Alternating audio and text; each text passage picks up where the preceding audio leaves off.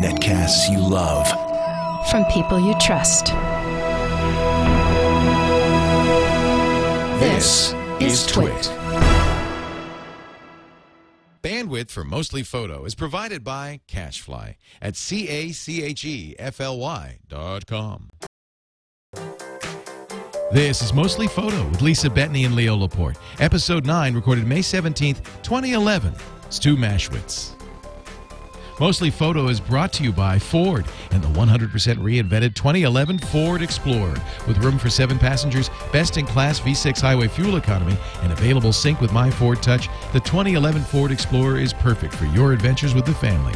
For more information and to submit your photos to the Mostly Photo Adventure Awards, visit mostlyphotoadventures.com. And by and by audible.com. For your free book, visit audiblepodcast.com slash mostlyphoto. It's time for Mostly Photo. Lisa Bettany's back in studio with us. Hello, Lisa. Yay! Hey, everybody. Yay. also joining us, we have a special guest in the studio with us, Stu Maschwitz. Hi, Stu. Hi, nice Great to to, be see here. you. What is what is Stu's area of expertise? Fill me He, in here. he Lisa. is remarkable. He's a filmmaker. He's a photographer. he runs an amazing blog at prolost.com. He worked at ILM, which is like, oh. formerly uh, Alex Lindsay's boss. I heard. Uh, that was Lisa's words, not mine. But uh, Uh-huh. yes, we shared an office together. Got in trouble together. so, what did you do at ILM? Um, I uh, was the supervisor of the group, you know, that Alex was in there called the Rebel Mac Unit. So The we, Rebel Mac Unit. the. Rebel Mac Unit. Yes. W- was that because you were Mac users, or Uh, yeah, it was. It was based on John Knoll, actually, who had, you know, I was working together with him on the first Mission Impossible movie, the Brian De Palma one. We were flying helicopters through the channel, and I went up to visit his that doesn't office. sound safe? well, we did it in a safe way. Uh, actually, we totally didn't. Tom Cruise really got hurt doing doing those stunts himself. Really? It was actually really cool. Yeah, he was like John Knoll came back from the set with all these amazing stories of like how How Tom Cruise physically would, like- brave he was. yeah be flipping around on wires and Shh. Um, meanwhile, John was busily cranking out shots for the Star Wars re-release on his beige Mac in his office, and I was just like, "That looks like you're actually having fun. Like that looks like you're." What were they using before that? Uh, Sun SGI. Uh, Well, yeah, and ILM or- obviously continued to do that. They use the super high-end stuff, but with that stuff, I always sort of felt like I was like the pit crew, like spending time under the hood, whereas I felt like John had figured out a way to just be the race car driver, Right. just do the creative work and have Right. fun. Have And so together we concocted this idea that maybe there could be almost a division that was like a boutique within ILM that would do specific types of shots using off-the-shelf hardware and software. So we the were Rebel, the Rebel Mac, Mac, unit. unit. I love it. Very, very cool. So you you still photography. I mean, although there are some great still uh, photographs on prolost.com. In fact, were, were you at the Endeavor launch yesterday? I wasn't at the launch yesterday, but I went out there for the first attempt two weeks ago. That's where I There were a lot Trey of people Ratcliffe. waiting and waiting and waiting. Yeah. yeah. And that so- building is amazing. Yeah, Look at the size there of that. Yeah, so that's looking straight up at the uh, ceiling of the vehicle assembly building. That there's there's 520 feet between us and that roof. Holy cow! Holy cow!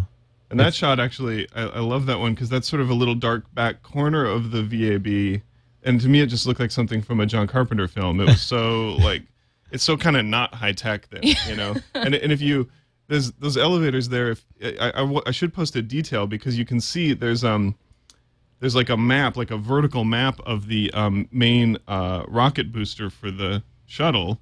And so you know what floor to get off of, depending on which part of the booster you're working Wow. on. You know, there's like a map of a rocket. It feels very Half Life, actually. Yeah, doesn't it? yeah, doesn't it feel yeah. like you should be kind of bobbing your way yeah, through there with a, yeah. with a gun in front of you? Yeah. Something's going to jump out at me any minute now. It's you know it's kind of a wonderful opportunity to take that picture, but you know it's so far away. What you're three miles at closest you can get is three miles away uh, from, the launch, right? From the launch, yeah. I mean, in that shot there, uh, the the the shot of the actual orbiter, I, I did manage to get closer, but um, but, but yeah, that's I mean, pre-launch. Yeah, unlike Trey, I don't think I would have actually tried to shoot the launch. I just wanted to see it. To it. be there. The yeah. background. Well, that's good because you didn't get to see the launch, so it Yeah, worked out really yeah, well. Yeah, wish wish wish granted. Yeah. So you you do obviously you're still photos, but you're known for for doing video. Yeah, I guess I have kind of an odd way into all this, but I um yeah, I went to film school, um, worked at ILM, then I left and started a film production company called The Orphanage, which was based in San Francisco. Oh, I know the orphanage. Yeah. Yeah, okay, Oh, so yeah, that was me cool. and Scott Stewart and John Rothbart. We kind of met at ILM and then branched off together and took the principles basically of the Rebel Mac unit and turned it into a whole company. right. And we did that for 10 years. And during that time, I did visual effects for things like Sin City, working with Rob Rodriguez Incredible. lots Incredible. of big movies like that, but also uh, developed a career as a commercial director, and uh, and and then weirdly also, I'd be on these big high budget shoots with film cameras and all that, but I was always interested in the original precepts of our company, which was that along at the same time that those those those off the shelf computers started to get really uh, easy to do high quality work with, it you know, these digital video cameras were coming out, and to me, what was happening was a really amazing collision of accessibility, where a filmmaker without a ton of money could produce something that had a really high production value, and that became kind of my mo. And I actually wrote a book called the DV Rebels Guide, and that is Very cool. all about basically making you know like your garage die hard, you know, and and and, uh, and trying Well, to Robert Can you- Rodriguez is big on that. Yeah, he was like, super- He was one of the first people to sort of really go out there and say, "Hey, like you don't need tons of money to make a great movie." he's totally i mean he's he's a total hero of mine what he did with el mariachi and then I love that movie. yeah, it- it's just so inspirational right I Although mean, the funny thing is, in those days, he had him access credit cards to buy film stock. You don't have to buy yeah film stock yeah anymore, do you? and he did that crazy thing where he would like you know he was shooting 60 mil and recording with the thing and he was it was all kind of start stop and every frame of film was precious and everything so he definitely uh, was at the bleeding edge of that kind of idea. I, I I got his kind of blessing to use the word rebel in the title of uh, of my book, and, and he, he gave me a little blurb for the back of it. He was really sweet. So I, I that, that that definitely I wanted to kind of continue that, t- take that inspiration into the digital world and talk about how is knowing a little bit of little tiny bit of what you know Alex and I would do at ILM, and then a uh, and then just some fundamental cinematography principles applied back to video cameras could turn you into a filmmaker whose work wouldn't look like shaky cam video trying to be something it wasn't, but you Yeah. could really push the production value. Well, you must have. I mean, just watching DSLRs over the last few years, like how incredible it is that anyone can go out and shoot amazing video. Yeah, no, Just- it is. It's it's it's really. It's obviously been an exciting and and cool time, and I think there's a lot of people are discovering video because of that. For me, it was kind of the other way around, where my it just turned my love of photography and my love of filmmaking into one really expensive hobby as opposed to two. uh, uh, it didn't, but yeah, it's it's a great thing to just kind of be able to buy one type of lens instead of three. do, do you know anybody who's ever uh, who's made movies based on uh, the precepts in the uh, DV Rebels Guide? Do you know any films that have? Uh, Yeah, I, come out of I, I wonder if I could. I, don't know if I could think of any offhand, but there have definitely been a few you've met people, who who said, have- "I made a movie." yeah, no, That's they, cool. they there would definitely be that kind of feedback, and then then kind of my my third life is that I designed software for a company called Red Giant Software, and I created this software called Magic Bullet. Oh my God! Yeah. Oh my God! I was just Well, trying we- to get his we- secrets because I we love know about that. Magic Bullet. In fact, uh, uh, you know who who loves Magic Bullet? Dr. Tiki of Tiki Oh. Bar TV uses Magic Yes, Bullet on that's almost every frame of his, of his video. Yeah, those know? uh, that's true. That that that show is basically kind of an ad for Magic an- Bullet. it Yeah. is. Yeah, yeah. Yeah, so I um so I get a lot of that kind of feedback too, where people uh, point out to me like, oh, we you know we couldn't have done this independent film without Colorista, which is our color correction tool, or uh, Magic Bullet. What does Magic Bullet do for those who don't know? So basically, you know, sitting around at ILM and working on these big movies, like I would study kind of like why why movies look the way they do. Like what is it about film that looks the way it is? And I and and some of it is technical things and some of it is creative things. And what Magic Bullet looks is it's a soft it's a software plugin that works with Final Cut, with uh, Premiere, with After Effects, and it gives you basically like a map of a camera where you can lay in filters and film stocks and things that relate to your understanding of photography in the real world. And you can um, you can basically put together kind of a recipe for your look. And obviously we have presets which i think is one of the most attractive things about it is that you can just shop basically using not not with using canned thumbnails but using you know your actual image and and just respond to it which is something that I think doesn't exist enough in the kind of professional sphere is this idea of just show me a picture and let me emotionally respond to it. Don't bog me down with technical terms and that kind of thing. Um, And it's really it's really quite easy to use. yeah, yeah, and and fun. You know, the idea is to to have something be fun. So, um, From directors to masters, Red Giant Software, Yeah. Magic Bullet Mojo. Yeah, so this is actually Mojo is was is is a simplified product that we created that it really just is designed to give you that kind of blockbuster movie look Yeah. with just a minimum of sliders and not the full kind of magic bullet. As you can see, this one's uh, uh It's pretty amazing what you could do, though. I, I really yeah. like it. You know, I mean, this is all I could understand. Believe me. And I think it's something that can take your video from looking like a home movie to something that is Oh, yeah. professional. And a lot of people ask, you know, how do I, you know, I really want to make a great, you know, demo or something like that. And it's this is something you can use to really sort of push it and make it look really, really cool. Actually as takes the opposed to- digital out of digital. yeah, no, absolutely. you know? I'm a big kind of traditionalist. I love film and I love kind of the It's much more filmic. Yeah. yeah I, I like i like things to look uh, like celluloid so a lot of the yeah that's exactly what a lot of the focus is i use really technical stuff to kind of actually strip away some of the too perfect look Yeah, it's that- too good. yeah, yeah Yeah. too sharp Yeah. too uh too present too crisp Before we began, Lisa was selling, saying she likes your light leaks. I love your light leaks. I want your light leaks. Give me your secrets. so she's talking about plastic bullet which is our was our first iphone, iPhone app uh, we have a couple more now but yeah plastic bullet photo uh, or plastic bullet camera is our is our iphone app and basically the uh, yeah the idea was eh, not a new one to uh, to make photos look like they've been captured with a toy plastic camera Yeah. but but I think what we uniquely bring to bear is that we have this image processing technology that really understands how film works and so those light leaks don't just feel like a layer slapped on top they really feel like they're kind of mm-hmm. you know Textures. rotting and, out yeah. of the core of the piece of film that maybe you dragged behind a pickup truck and or found in an old, old shoebox It's and crazy that we have this technology that makes great photos, especially like an iPhone 4 actually takes great crisp photos, and then Yeah. we're slapping all Mess these, it up. Mess it up. Yeah, Make it filters on dirty. it to make them Yeah. look like they're taken with a crappy camera. Yeah. Well, I, you know, I mean, I think a lot about that stuff, and I, I, I really believe that my job as a photographer or as a filmmaker is to not not to capture reality or to recreate what the human eye sees. My my job is very specifically to communicate an emotion to a viewer. Mm. If I if I if I went somewhere really cool like the Kennedy uh, Space Center and I want to I, I can easily take a photo that proves I was there or that shows off how big something was or whatever. But if I can take a photo that makes you feel the way I felt when I was standing there, that's something special. And that has almost nothing to do with uh, technical precision. Uh, it, it, it does play into it, but it's surprising how oftentimes, you know, these technically amazing lenses like some of the ones I brought with me today, mm-hmm. you know, we do things like we shoot with our 50 millimeter lenses wide open when they were never really designed to be shot that way because less is mm-hmm. more. We throw that background out of focus and then we're able to isolate the emotional component of a mm-hmm. shot as opposed to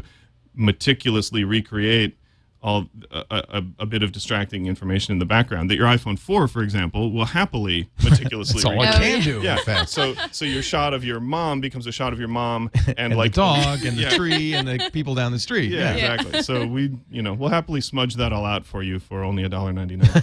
I, I love I love your post processing. Where do you get the ideas?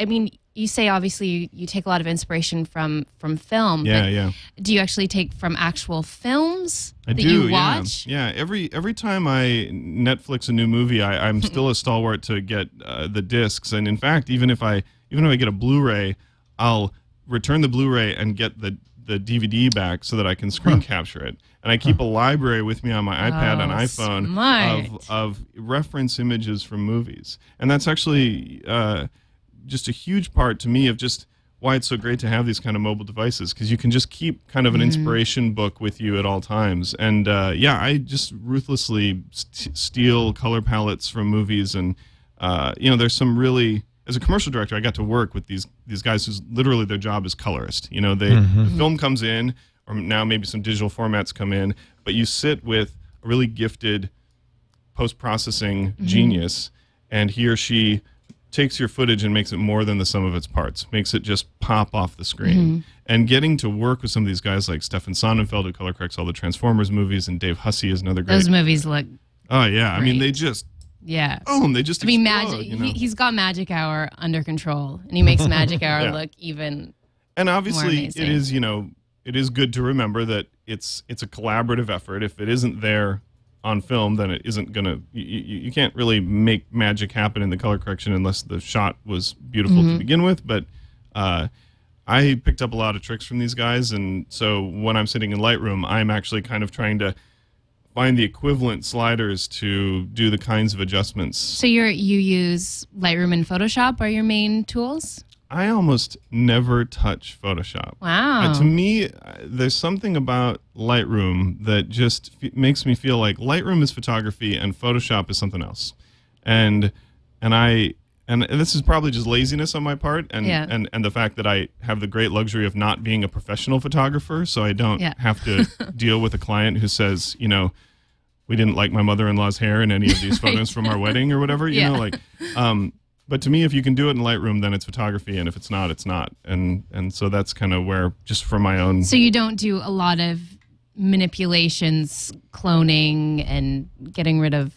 I do. I do every last ounce of it that Lightroom will let me do. But no know? more. But Yeah. no more. Yeah. as soon as I, I mean, yeah, there's times where I, I bust it out, but I, I don't, I don't know why. I just kind of feel like, uh, I mean, I love all the local corrections. I love all that stuff. You know, I have. Uh, But you're col- like you're thinking on on a bigger picture, like the color and those things, rather than like yeah, and maybe in part, I'm also kind of afraid of the rabbit hole of just diving down too far deep into that's there where and I'm never at. coming back. I'm yeah. I'm in that place where I'm changing people's heads and like taking eyes from different shots. That's a rabbit hole for Yeah. sure. That's I- a I- never-ending process. it's You know, I have a shot like that that I took three years ago, where I was literally trying to just merge three, Yeah. you know, group portrait shots into the perfect one. It's it's almost done. Nice. Yeah, I'm, I'm almost done with that. Yeah. You need Microsoft Windows. They can do that on the TV all the time. I see it. I see it. Every time they do that. Stu Maschwitz is here. He uh, His blog is prolost.com. Somebody in the chat room says, We're ever going to see a Sin City 2?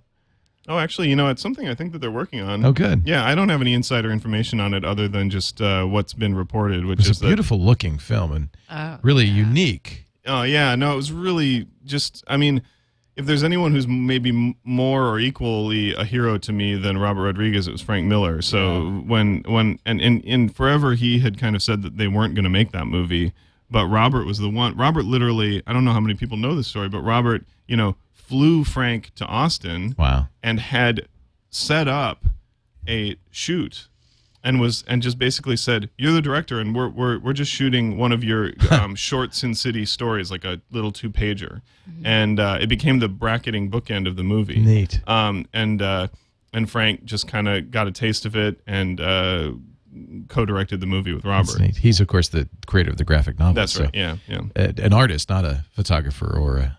Yeah, no, and, and so for, for him, it was an interesting.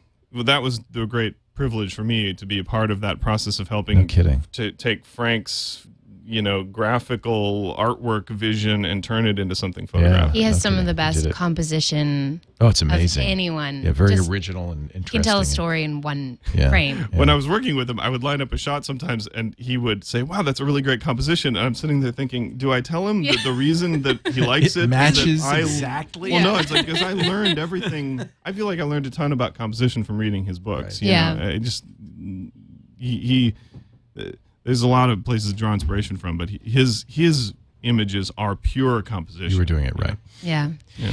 Anyway, we'll get more. We actually have some tips from Stu for uh, you and your uh, video making, and uh, we also have a little bit of uh, some gear, which Oh, is yeah. going to be a lot of Oh, fun. We'll yeah. get to that in just a, little. second. This portion of uh, Mostly Photos brought to you by our friends at Ford, creators of the 100% all new reinvented 2011 Ford Explorer. Just take a look at the inside. You'll see, I mean, a gorgeous place for you and your family and all your gear, and exceptional craftsmanship, fit and finish to die for. You got to, you know, the best thing to do is go to a Ford dealer and take a look. Just take a drive in the uh, Ford Explorer. Seven seats with three three rows with up to seven uh, seats, but also if you want to fold the second and third row down, you get huge cargo capacity, eighty point seven cubic feet. Uh, I don't I don't know if that's meaningful to, to you, but I could tell you we got uh, plenty of people in the Ford Explorer in Vegas at our at our photo walk, and then tons of gear in it later. Great 3.5 liter V6 engine, 290 horsepower, 255 foot pound of torque. Great for towing, by the way, with that optional tow package of up to 5,000 pounds. And you don't give up mileage. No, nowadays, no one can afford to. 25 highway miles per gallon, according to the EPA. That's best in class. The 2011 Ford Explorer. Do get inside, take a look at the uh, all new Ford, my Ford Touch, based on that great Ford Sync, the 8 inch uh, screen in the console, the two touch screens behind the steering wheel. You can control everything in the vehicle, including all the music with voice commands and touch commands, navigation, the phone. So sweet. Check out the 2011 Ford Explorer 100% reinvented at a dealer near you. I think you're going to like it. We thank them for uh, sponsoring the mostlyphotoadventures.com site. Check it out, mostlyphotoadventures.com. We're going to go there in a minute and take a look at our uh, photo award finalists and our winners uh, pretty soon because Lisa's picked a winner and you have picked a winner from our finalists last week. But let's get back to our guest, Stu Maschwitz, and our tips for all you. This is good, Lisa, because we've been talking about the idea that we should do uh, more coverage of how to how to shoot video. Because everybody now with a high end SLR and, and certainly all point and shoots have Yeah. video capability. I, I feel like it's it's definitely a window that's opening up to a lot of people, and a lot of people when they're thinking about buying their first DSLR, considering, you know, I really want to shoot video as well. So how do Yeah. I do this? And that you know, people are kind of scared of video, and I have to say, when I first got my 5D, it it wasn't easy. Yeah. It's not something. It's not like you know with your iPhone where you just hit a button and you're shooting a video. Yeah, yeah. Th- There's actually some talent involved in focusing and you know certainly lens choice and that kind of thing. So Yeah, and you're and you're also you're fighting a form factor. You're suddenly uh, this thing. That's the been so biggest problem. Yeah. It's not made for that, is Yeah. it? Yeah. it's been so comfortable in your hands. It's your best friend. You're super familiar with it, and all of a sudden you're holding it awkwardly, and your shots are wobbly. And y- y- What y- is- yeah. Well, you've got a rig. We'll show that in a little bit. That Yeah. that, that, transforms that. But let's get to uh, some of your tips. Tip number one is something you call decoy shooting, and this solves my problem exactly. Because every time I come up to somebody and say, "Let me take your picture," they pose for me, yes, and I hate that. yeah, and you and and I I think it, we're all interested in exploring that that concept of kind of street photography where you just randomly approach people. Some of us are braver about it than others. Right. Um, It's something you can actually do uh, with video as well as with stills, but there's a knack to getting someone to kind of slip out of that mode of being uh, photographed. And Here's so a great shot. I Oh, thanks. love this. So this was actually I was um, overseeing the visual effects work on a commercial that we were shooting at Disney, and I had my uh, 5D with me for uh, just reference photography, and uh, literally was just wanted to show off the lens to one of the guys I was shooting with. So I just walked up to the row of people who were watching us shoot. We had you know uh, some of the costume characters and stuff there, so we had attracted a little bit of a crowd, and um, and I came up to this group of girls and I could tell that she was shy about something. She wouldn't Right. smile when all of her friends would smile. And so I kind of made it my little mission in life Get her to to sm- open that mouth. a sincere moment of this uh. girl. And so yeah, so decoy shooting, right? Your first few shots, the person is posing. They're Right. hyper aware that there's a Yeah. camera there, and, and they're not used to that click, click, click of the, you know the rapid fire. And so you just use that, just blow Yeah. through a bunch of shots. You know you're going to spend them, and you're just going to throw them all away. Yeah. And then you pause and you let her think you're done, and she giggles. and she and all this sincere moment comes out and i just i mean look at that smile it just Yeah. explodes off her Yeah. face like i that that shot makes me so happy every time i see it so that that's that's decoy shooting I- i see it all the time where people are click click click they take the posed photo and then they drop the the, best camera and photo. start chimping the, ca- Yeah. the, the Yeah. photo and meanwhile their subject is giving them all the good stuff Yeah. that they're sitting there going why didn't i get it and it's happening right in front of them while their camera's pointed at their What do you call that? Chimping the photo. I like Yeah. that. that's uh that's a sort of inside baseball photography term for spending time you know uh re- re- reliving the recent past yeah and and there's all you can you can chimp with a friend too you can hand it hey look at that I chimp too much. I've, that's my problem. I'm not getting those great photos. chimp less shoot more So, since you're a color expert, tip number two has a little bit to do with uh, with color. Yeah, yeah, and actually gets back to what I was saying about keeping that library of reference images, which is um, skin tone is just so important. It's just it's a really interesting thing about, and you know this from calibrating your video cameras and whatever. You yeah, we always calibrate for Yeah. skin. Yeah, that's what exactly. you want. It's the sweet spot, and it's actually Yeah. for NTSC video. The whole signal orbits Designed around around skin. skin. Yeah, exactly. There's that line on the vector scope that video people know that like the uh, yeah, that's just, yeah. And if you're and if you're not right on that line, right, then suddenly your face and your shirt are the same color. You know, which It- they actually kind of are. but yeah, I mean, you look great there, and that's um. it's, the, it's, the, it's the pink shirt. but you could, if you weren't careful, you could look a lot like the little uh, sunflower guy behind you too. Right, So, right, so right. somewhere between the orange of the sunflower and the pink of the shirt is this color I call porange, which is what people are. Orange. Orange. Yeah. White people are. No, actually, all people are porange. even if if you're if you're black, you're orange. Black people are porange because the hue doesn't change. We're all on that line. We have different saturations, and Oh, we have that's interesting. So it's just more saturated. Yeah, or or lower luminance or whatever Right. it is. But like, we all want to live on that line. And certainly, So is this guy people like definitive orange, Ben Mint? yeah, so that's um at uh, the but standing outside of uh, the Blue Bottle Coffee. Does he uh, know he's perfect orange? He uh, he does now.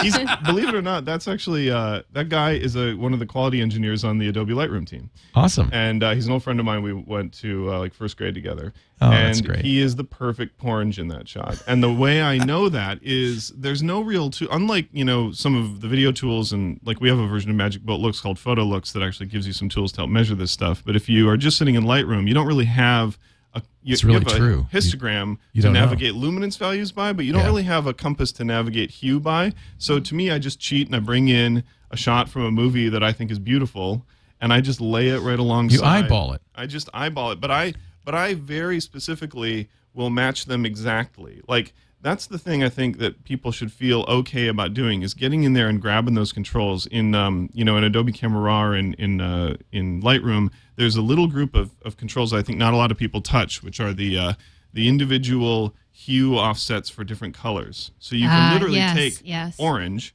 and you can make it more yellow or more pink. And that's basically the person knob. You can adjust people with just one slider.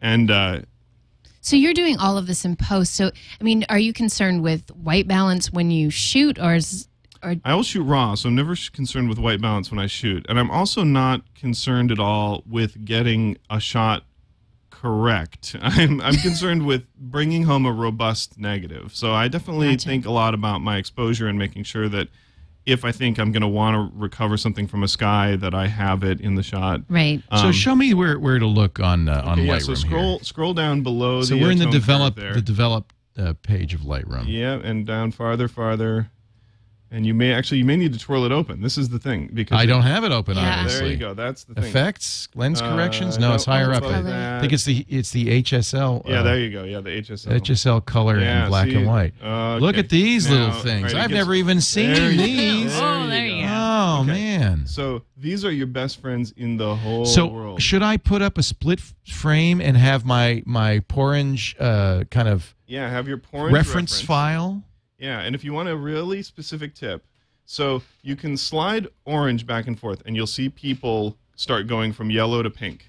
Okay. And you can do kind of the great thing that Lightroom lets you do so well, which is you can just kind of stop looking at the slider and just find where the setting See, I kind of always do naturally this in white balance, but I should really be doing this in HSL. Yeah, now do your white balance first, because the white balance uh, Get that right. will well yeah get it get it feeling right to you Right. and then um and then do this slider and he, and here's the thing if you have someone in the shot who's really ruddy who's really um maybe been uh partying the previous night uh wow Okay. Yeah. All right.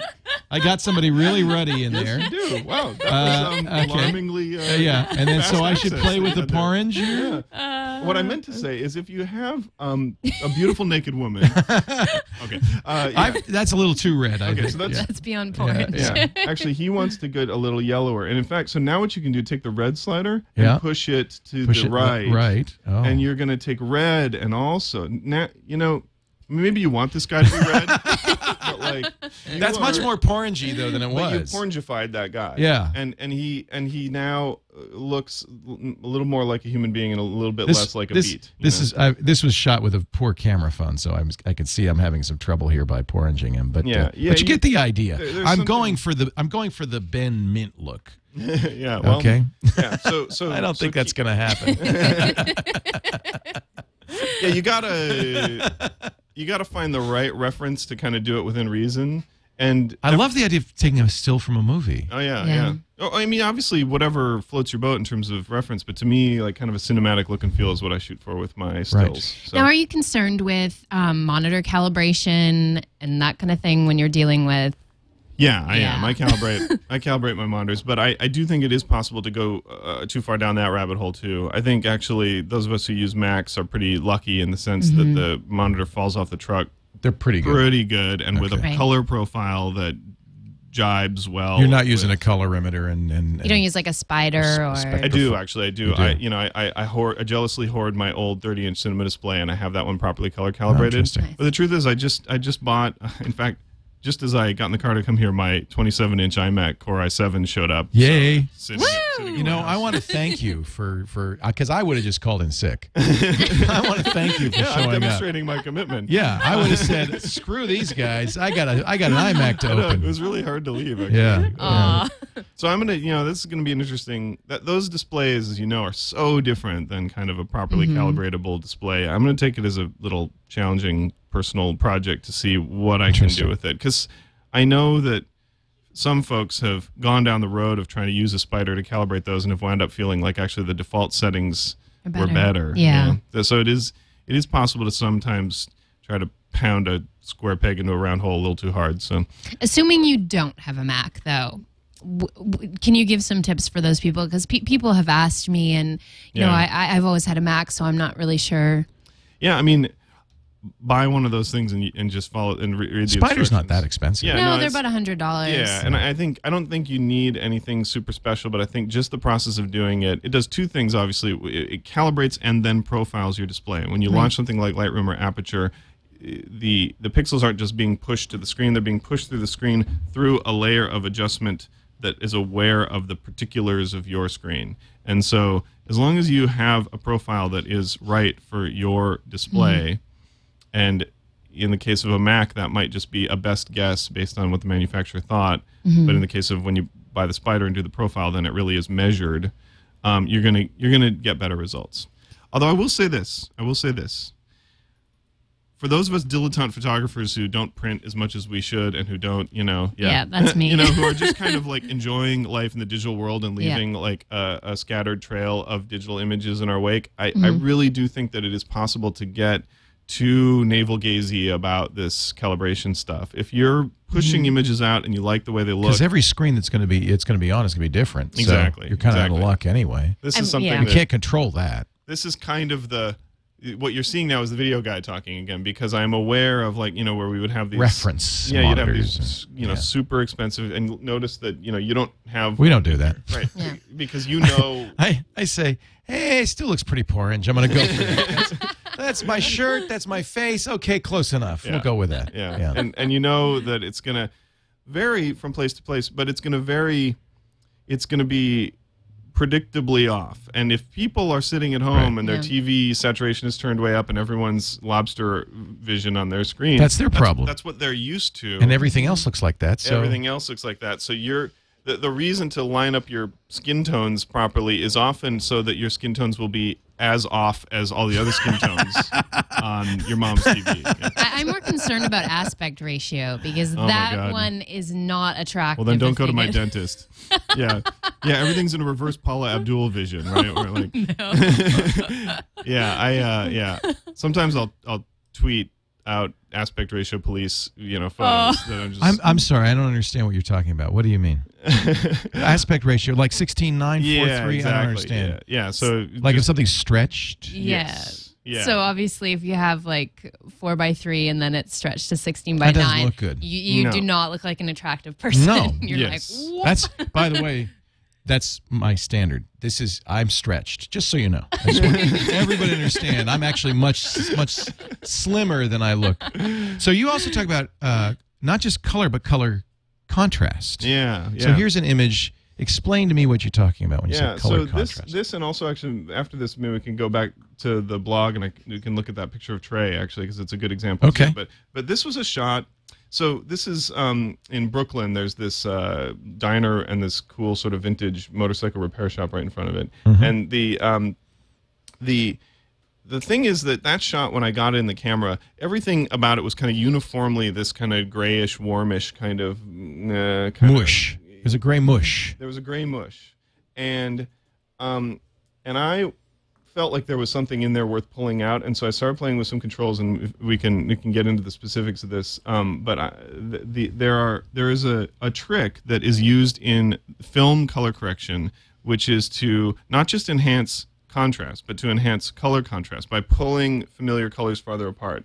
And it has to do with Porange because the complement to Porange is sort of a cyanish kind of much like your logo back there, right? Right, right. So, um, So it's kind of it's a, a paler kind of it's w- cool cool where where we're warm. yeah, exactly. basically. It's it's a direct complement on a color wheel. and this is a very cool photo. It's, it's cool yeah. blues. So what I did in this photo is basically I warmed up the highlights and cooled off the shadows. Hmm. So the midtones, so everything that's black becomes bluish black. Ah, And I when we see someone like wearing a leather jacket or when we see like a black car tire or whatever, it's we're- not really black. It's not really black, and it's Mm. also usually kind of like a warmish gray, like a like a Ah, brownish gray. interesting. But don't let it be. Get, don't let it get away with a brownish gray because then you just have a sh- image that looks like it was just sort of Yeah. slathered in sort of a brownish wash. You know, get those things that aren't people as far away from people colors as possible. And so, in the case of the motorcycle tires and mm-hmm. some of the non-rusty parts of the motorcycle.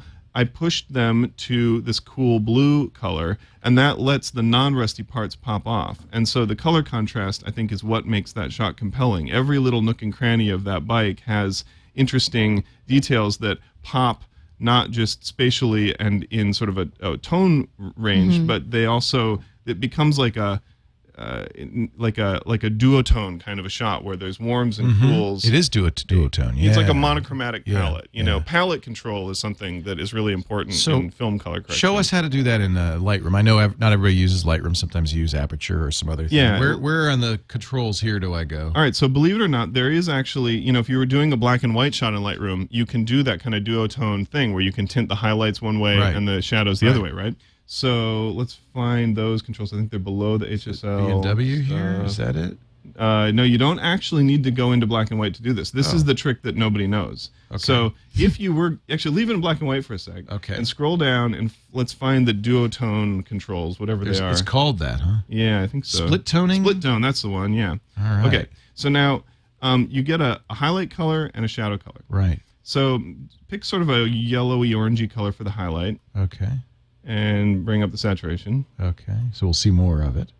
Yeah. Oh yeah, yeah. There's Okay. kind of very and then uh, and then same now pick a bluish cyanish kind of color for Okay. the shadows and bring up saturation. okay. Oh, we've duotoned it. Yeah, so now we've duotoned it. Now Look at here's that. here's the trick. Go up to your um to your hue curves right up there where you put the image into black and white Yeah.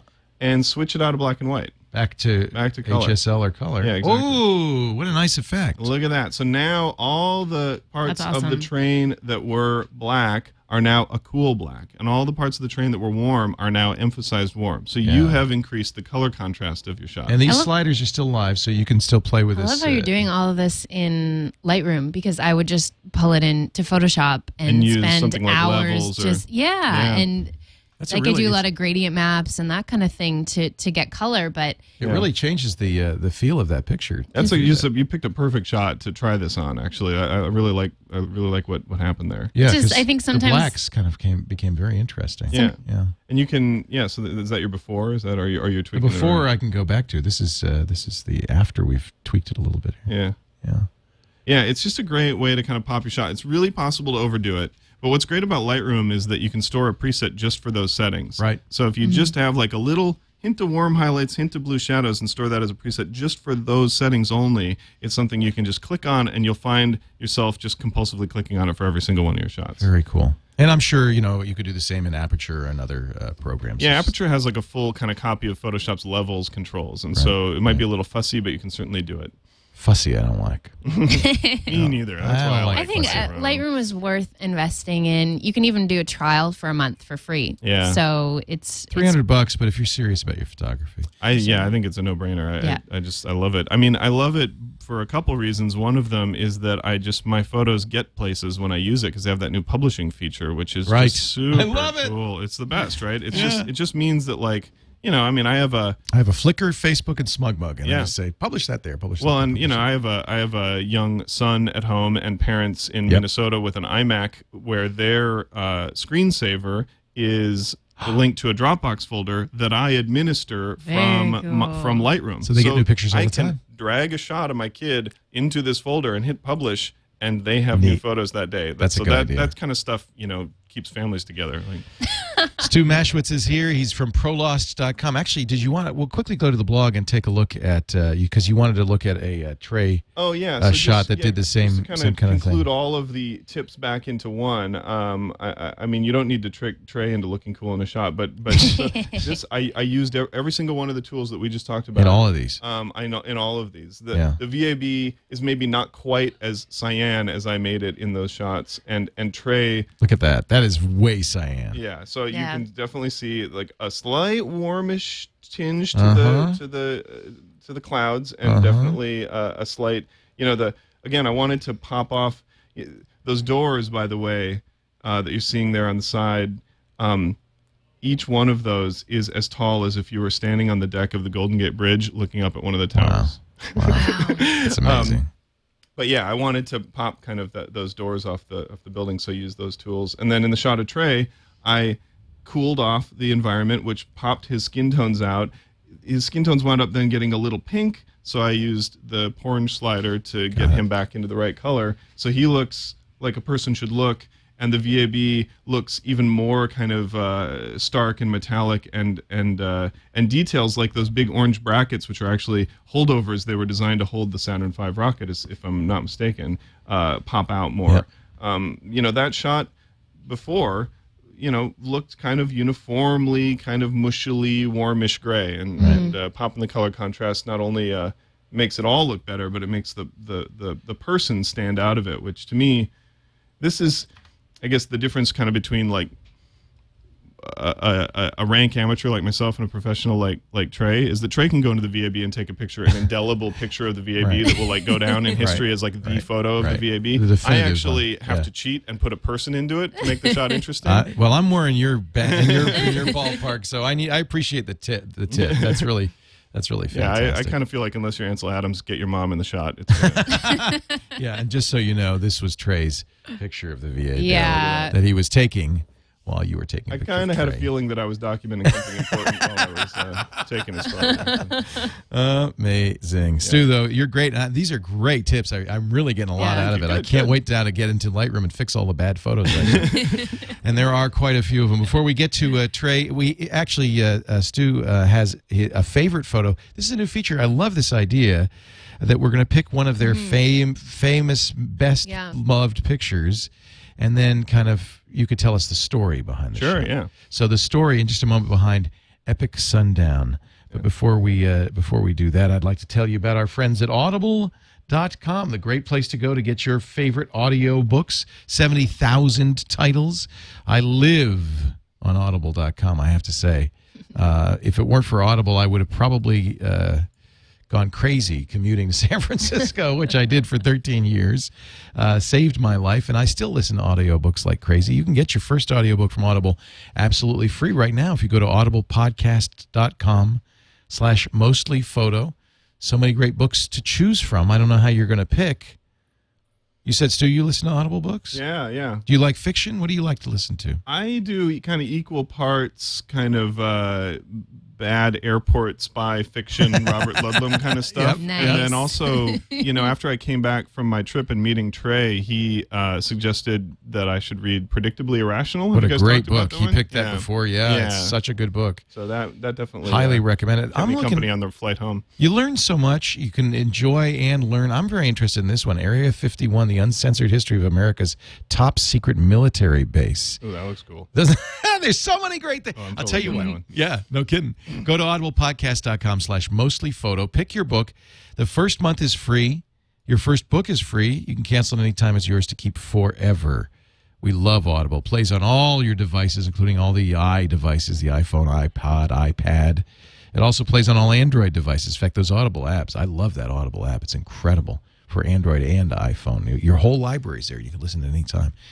Do try it. You're going to love it. Audiblepodcast.com slash mostly photo. We thank them for their support of the Mostly Photo show. All right. Let's take a look at this picture and uh, let's hear the story uh, behind the picture. It's called, I got to pull it up. Where is it?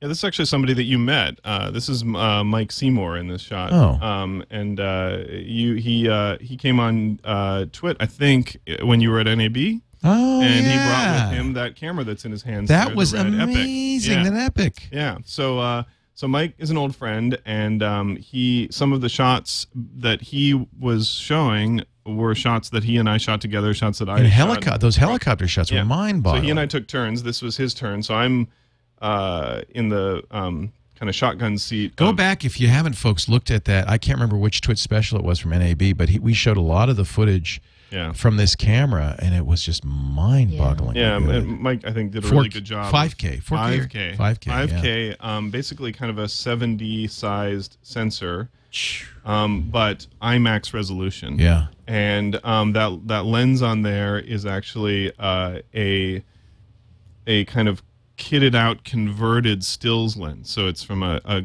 a company called Duclos Lenses, and it's uh, I think it's a Tokina um, 11 to 16 zoom, and uh, but he rigs them up. Actually, we'll talk about this when I get to the gear, but um, you know with focus gears and all that stuff. And Mike's got it on a uh, gyro stabilizing rig. Now here's the thing: we went to New Zealand, we shot amazing footage, we were using this amazing camera. Um, my job here in in the co-pilot seat was just to kind of pick fun locations and to just really give Mike a chance to use his own camera because I had spent the morning doing what he's doing, dangling out of the helicopter, and I had a profound sense of just the emotional experience of being in a new country, a mm. beautiful place, So beautiful. and being able to see it in such a special way, dangling Yeah. out of a helicopter with a really cool camera in my hands. I just, again, kind of overcome with the emotion of the situation. So at the end of the day, we're kind of running out of maybe mm-hmm. stuff to shoot. The sun is going down. Hmm. And Mike's kind of got that like you know adventure guy kind of look on his you know he's, strapped into the helicopter. His business partner's holding on to that strap there Oh, so dear. he can lean out. Oh, dear. We're you know I don't know probably six seven hundred feet off the water there, and the and the sun just kind of exploded behind him like that, and I just thought this is going to be the shot that not only reminds me of the experience of Mm-hmm. going off and doing this shoot, but I think would instantly sell the experience and, and, and make anyone looking at it feel the way we felt doing this. No you know? Yeah. So uh, you know, it was a it was a, one of those rare opportunities. You know, sometimes I think we compulsively are just pressing that shutter button, going, "I'm trying to bring something home with me," Yeah. you know, and it's something really precious, and and you wind up with a bunch of garbage, you know. I So got always six feel, six thousand from my last trip. yeah, and don't you feel like it's kind of a compulsion? Yeah. Like Yeah. So, you're experiencing something and you want to hold on to it, and, Yep. and you've got a tool in your in your hands that you know can do that. Mm-hmm. Um, eh, so when it works, I, I do feel like you know that's a special occasion. So Really great. One one shot, you know, out of six thousand that actually does do that. So it's that all about deserves the emotion. capturing a moment. And obviously, I remember a post you wrote.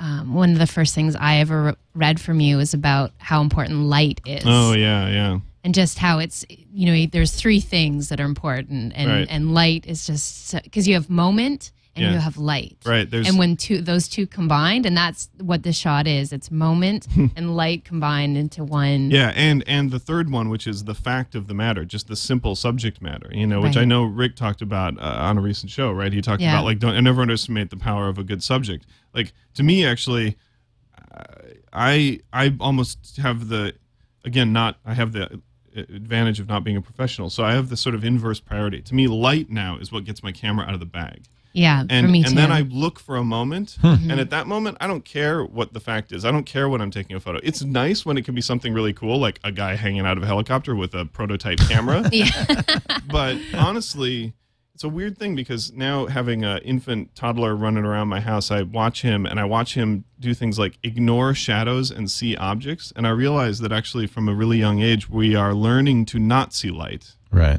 And so we have to, as if we want to take up this photography thing, you you you actually have you have to back out of that. You have to kind of unlearn some habits that helped you, you know, not trip over things when when you were first learning how the world operates. You know, you, if if you got distracted by shadows as a as a toddler, you would never mm, survive in the world. You know, um, and uh, so learning to see light is such a commonly said thing that it borders on cliche. But I did write a post called "Fact Moment Light" on ProLost.com that if people want to read it, it is kind of my That was yeah, that was something that really inspired me. It was one, right? Oh, yeah, that's no, it was one of the Oh, first thanks. things that that I was like, okay, yeah, this is this is what it is. And I think for me now too, I I seek light, and every time I see great light, Yeah. I don't care what I'm doing. yeah. And that's why I always feel like I always have to have a camera on me. And Absolutely. whether it's it's it's you know, I try to have my 5D, but if I don't, I always have my iPhone. Yeah. I see great light wherever I am. Everyone in the group has to stop and we're capturing this yeah, yeah. because it's just it's just those moments that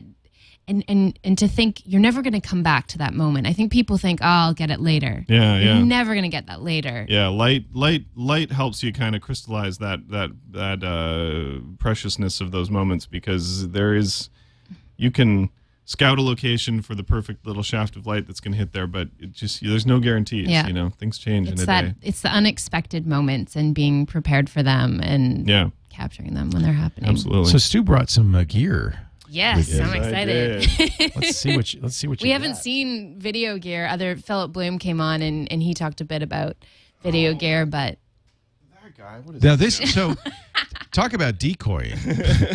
this is uh, for an, an SLR. Yeah, Turns So it you're- into a you're- video camera though. yeah. So this is um, this is from a company. This is actually kind of a hybrid rig. Um, there's there's a uh, shoulder mount rig from a company called Red Rock Micro, and then there's a uh, eyepiece from a company called Zacuto.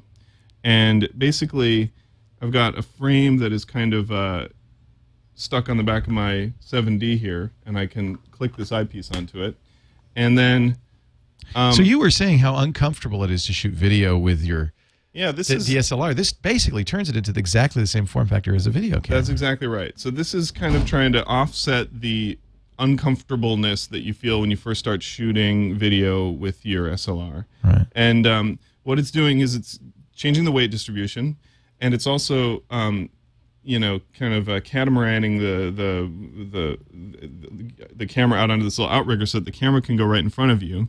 There's other ways to do this too. You can leave the camera over here, and you can put a little monitor here or a separate viewfinder. But this is kind of the most minimal configuration. One of the things I have trouble with because of these really high resolution 1080p SLRs is if you don't hold it pretty steady, you're going to make people sick. so, Yeah. but uh, so I feel like I'm always have to put it on a tripod to take advantage of that Well, crispness. you're but this is a nice halfway point. Yeah, you're fighting a couple things. Um, the as high resolution as they are, they don't resolve detail as well as a proper video camera. So if you're just slightly keeping the shot alive, you might wind up with sizzling. That's what it is. it things is. like that. okay. Plus the mm-hmm. CMOS rolling. And that then you there's can the get. rolling shutter, right? Yeah. Which is that you're not just swimming, but you're also sloshing. That's why I want to always put it on sticks. Yeah, which, by the way, is the right thing to do. I, I have a thing about tripods, which is tripods are like pants. You use them, you know, because that you have some respect for yourself. You know, like, like uh, but but there is a time and a place for handheld, and and you, it's not every time and every place. But Right. if you're going to do it, um, it isn't. It it's you know, I don't want to give anyone the impression this this rig, this total cost of this rig is is probably I mean, the the the. You should have bought a video camera, is what you're saying. Yeah, I mean, well, you know, it's thousands of bucks, right? this, this so this is going to be about sixteen hundred bucks for this thing, and then this little viewfinder in and of itself is maybe two three hundred bucks. Right. So um, there's a lot there's a lot of different there's a whole kind of range of prices. This one's really expensive from Zacuto, but their stuff is amazing. So uh, you. I don't want to give people the impression that you have no business doing this stuff unless you want to go down the road of buying gear. But if you're wondering why your shots are coming back kind of Right. not so great, you know, the answer lies somewhere down the road of throwing it on sticks or if Yeah. you have to go handheld supporting yourself you know taking taking it seriously and and Right. and, and thinking about combating the cost, factor. like how much it used to cost to make This amazing is videos. so much better. This yeah. is so. Yeah. This is nothing. Yeah. And and if you are thinking about doing professional stuff, the combined cost Yeah. of this is less than the Sony VX1000 the first DV camcorder that I ever bought I went into the good guys and Right. I and I like wrestled it out of the guy's hands and bought it that day so like to me I still this that's predictably irrational right you set like a what is it like? There's a, This there's a target price that Right. you sort of like like gas will always seem cheap. Right. Gas will always seem expensive, and computers will always seem cheap to us. So this seems cheap to me. This seems Right. like, are you kidding Yeah. me? And this is a 35 millimeter sized piece of film here. And most importantly, is this follow focus here. If you can see, there's Oh, a that's gear interesting. Yeah. that is wrapped around the. Uh, this is the um, uh, 50 millimeter f1.4, and this is um, and there's a gear that's wrapped around it, and then there's a gear that mates with it and lets me focus through here. So that, and then the magnification of the Makes a big viewfinder difference, yeah. means that I can actually hold the focus It's interesting. really kind of intuitively. As things move around. Yeah. Yeah, and and that that is something. That's another reason I use a tripod. Yeah. Is because I want to focus it. I want to uh, leave it there, but this is something moves. I'm screwed because Focus this is is- all shallow yeah. focus. One focus is one of the most difficult things when you're When just you're holding first. a camera like this. Yeah. Yeah. Well, yeah, yeah. It's exactly. tough. It's and tough. you have to kind of train yourself in the weird kind of logic of it. Mm-hmm. Um, you you're going to.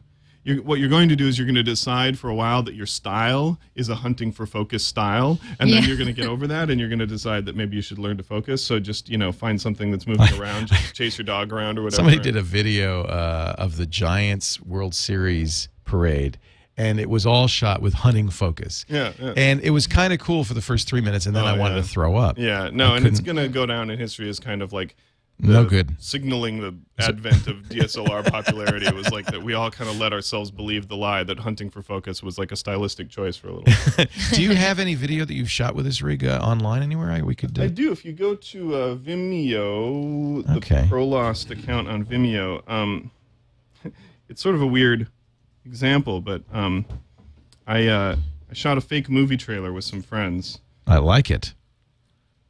Uh, which one should And I? you're using the uh, Canon 7D and the 5D Mark II. Yeah, either your one goes on the thing. So look at Brick and Steel there, the second one in. And so this is a this is kind of classic case of what I was talking about in terms of uh, the production value and uh, trying to get the most out of these lightweight rigs. This is literally a, a reunion birthday party for a friend's 40th birthday with all our old uh, film school buddies, and we got together and we shot a fake action movie trailer. and I put all the kind of practices to work. I used this rig, um, shot a bunch of stuff in slow motion with the 7D. That's a lot of re- reason why when I'm shooting video, I, I kind of tend to reach for the 7D first, is it has that 60 frames per second 720p mode, Right. so you can do some slow motion there, and then. Um, we uh, and then I, I used um, Colorista and Magic Bullet to color correct the whole thing to try to make it look as much like a Michael Bay movie as possible. Awesome. Here it is, brick and steel. I should mention that there's some male nudity in this, but it's Okay, uh, well- but it's in sort of a European tasteful way. close your eyes. if male nudity is offensive, please close your eyes now.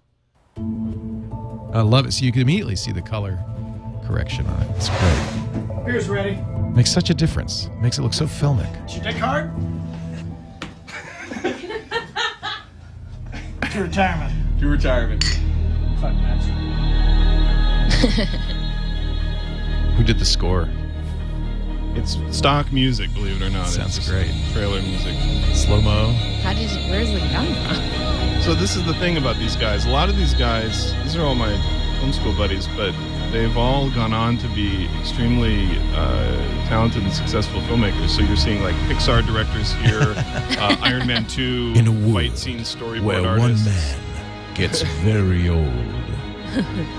This is my elaborate It's time. uh, 40 year.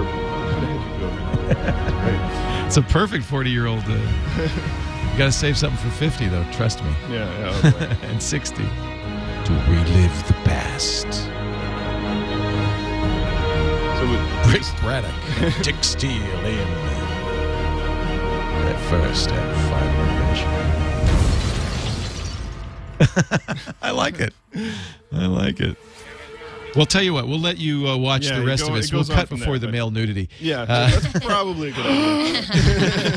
I think everyone will appreciate It that. really looks great. A lot of production work. What Final Cut? Is that what you use? Yeah, so I cut that in Final Cut, but then I uh, did sort of a funky workflow where I XML'd it out of Final Cut into Premiere so that I could get it into After Effects, which is where I did all the color And work. of course, you've written a book on After Effects. You're the king of yeah, After so Effects, to me, that's kind of the way for uh, a video artist who wants to kind of push their work to the next level is to um, take kind of a cue from the audio world, which is that there's no listening to audio without sitting in a suite with you know a mixing board and being Right. able to kind of sweeten it. To me, After Effects is the best place to kind of sweeten the video. So I we have a plugin at Red Giant Software called Denoiser. So I took all of the noise out of all the footage, and I use Colorista to color correct it all. And while I'm there, I can also do things like add all the visual effects. So those titles that you saw, but also later there's gunfights and things. So I'm adding muzzle flashes. Wow. I'm in one place where I can do all of those kinds of effects, and that's what I talk about in the book. That's the pretty DV good for a Rebels Guide. 40th birthday. Well, you know, I mean, obviously, How many hours did you put into that thing? I, I'd had a moment where I was like, "Is am I just doing this because I love my buddy, or am I kind of no?" Actually, I'm like, "Wait, this is filmmaking, and I'm having fun." Uh-huh. Aha. and and I kind of had to realize like that's actually sort of the closest thing to a job that I have. So I should just really embrace this and have fun with it. So my friends Enjoy were it. like, "Hey, how's that coming?" And I'm like, "I'm, I, you know, just got a few more really complicated visual effects shots to do for it." So we uh, have some awards uh, to hand out: hundred dollar Amazon gift certificates in our mostly photo uh, awards. Uh, last week we had some really great finalists, and Lisa picked. And it, it was hard, I know, because they were all I know, so good. I know. I just, I, I really love this. But shot. how can you not love this? I just shot? love the light and obviously the expression and everyone who know who's shot a child before. shot great. Child, sounds so sorry. Don't shoot a child. Don't Take pictures of children. Photographed a child knows how difficult it is to capture a straight on shot like Yeah, that. yeah. That's Bob Shot 2010. Bob Shot, you're going to get a hundred dollar Amazon uh, gift certificate in the mail to you, and this is our people's choice because you know people get to vote via Twitter, and everybody loved the romance. There's a light. The first kiss at the end of the day by Jared Ropolato. Good pick, really beautiful. So both of you, Gerald and Bob, you get one hundred dollar Amazon certificates, and then I invite all of you to go to mostlyphotoadventures.com. Click the finalists tab because we have our week five finalists, and let me show you these. You picked these from how many photos? Thousands of photos. I think we we were looking at now. Um, this is number one, Blue Ridge at 2 a.m. or something by Tress Chapin. You love those HDR shots, don't you?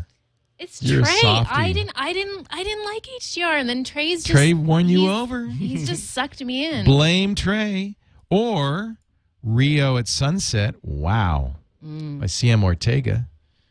I guess it's landscape photography uh, this time. And finally, this is another HDR shot from Lake, and I'm going to get this wrong, Eskilstuna by Visual Ideas.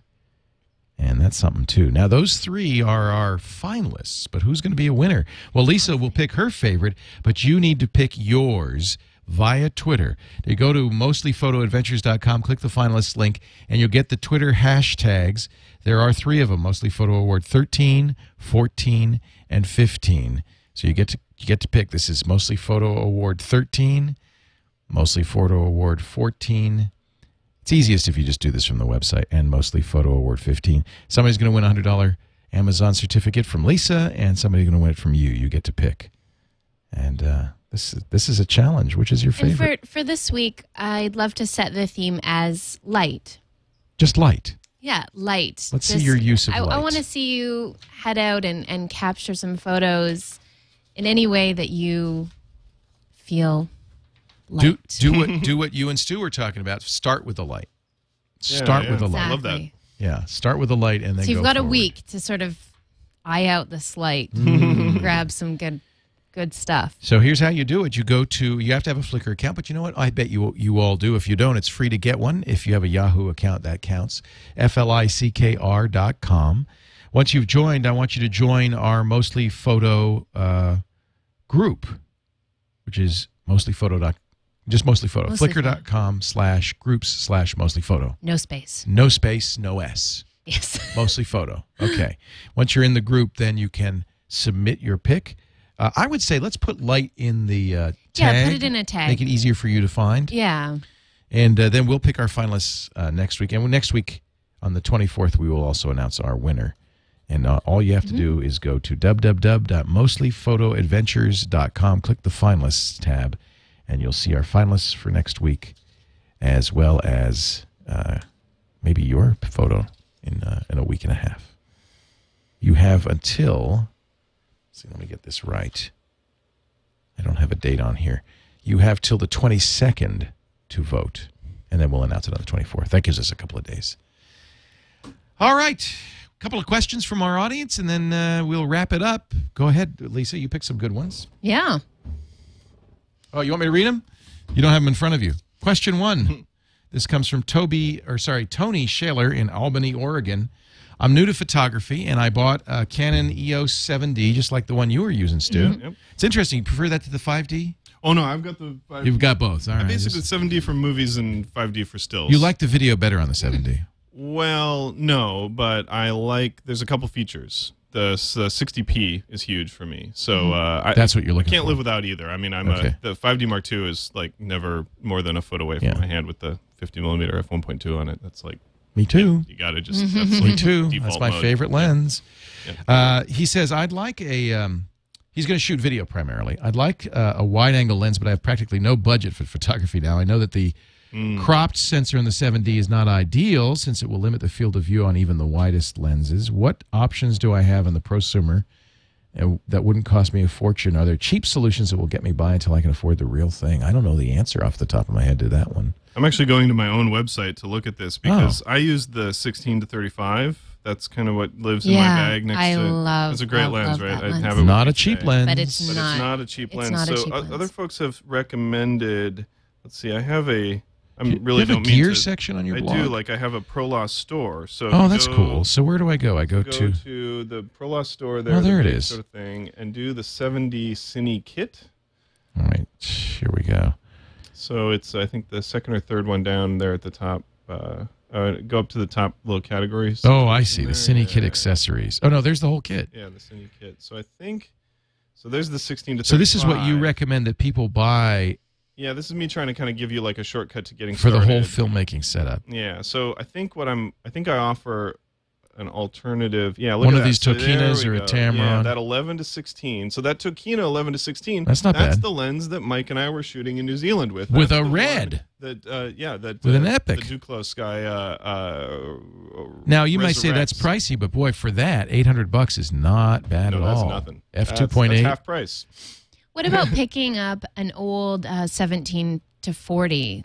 Like, uh, Yeah, in fact, I think if you go back one page, I think there was another. What? What's that? Uh, This is the Tamron, 50? the Yeah, seventeen how to much- what's fifty. That's that, uh, six forty nine. That's a little so less that's expensive. another good option. I think the thing here's the thing about shooting video, you can let yourself off the hook a little bit. It doesn't Like, have to be as Yeah, I mean, I'm a big, you know, red ring snob, just like any Canon shooter is. But like, if you're only He's talking about the L lenses. yeah, if, if you only shoot uh, video, you can you can let yourself off the hook with that stuff a little bit, and and especially at the wide end.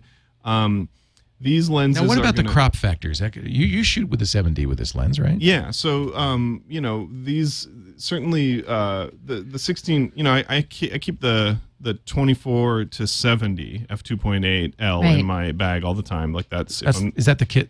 No the No. the kit's the f4 uh, 24 to 105. That's right, yeah. And I ditched that and got the 24 to 70. Um, the uh, it's big it's bigger and bulkier and heavier than the 24 to 105 but it's faster um, and uh, and obviously you give up the end of the zoom but I, I also feel like with the 5d mark ii you got plenty of room to crop you know um, the uh, so that lens is really useful in general terms on the 5d mark ii i think kind of the equivalent is the 16 to 35 on the on the 7D When they say sixteen to thirty five, is that without the crop factor? Do I have to make a multiple? You have to make a multiple Yeah. if you want equivalent. Of- if you're of if one you and a like half? me, kind of grew up with a with a full frame Right. film camera, like then yeah, you have to you have to do the 1.6 1.6, multiplier, yeah, okay. to get the. To, So on this Tamron 17 to 50, you multiply uh, times 1.6 to get the actual. yeah, that's right.